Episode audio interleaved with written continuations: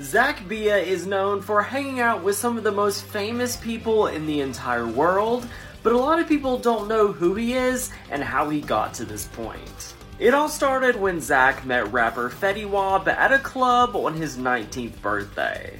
Fetty invited Zach to hang out with him, and a promoter actually thought that Zach was part of Fetty's team. Zach would work hard and eventually became a successful DJ as well as club promoter, with famous artists like Rihanna showing up at his events. He's now DJing all across the country on Drake and 21 Savage's epic It's All a Blur tour. He also now throws extravagant parties for huge celebrities like Kendall Jenner, The Weeknd, Drake, and more. In February, he released his debut single Hardcore, featuring Don Toliver, and just recently released One of Those Days, featuring Lil Yachty and 347 Aiden. To add even more to his busy schedule, he has launched his own record label called Field Trip Recordings, featuring artists such as Yeat, HVN, and Max Drazen.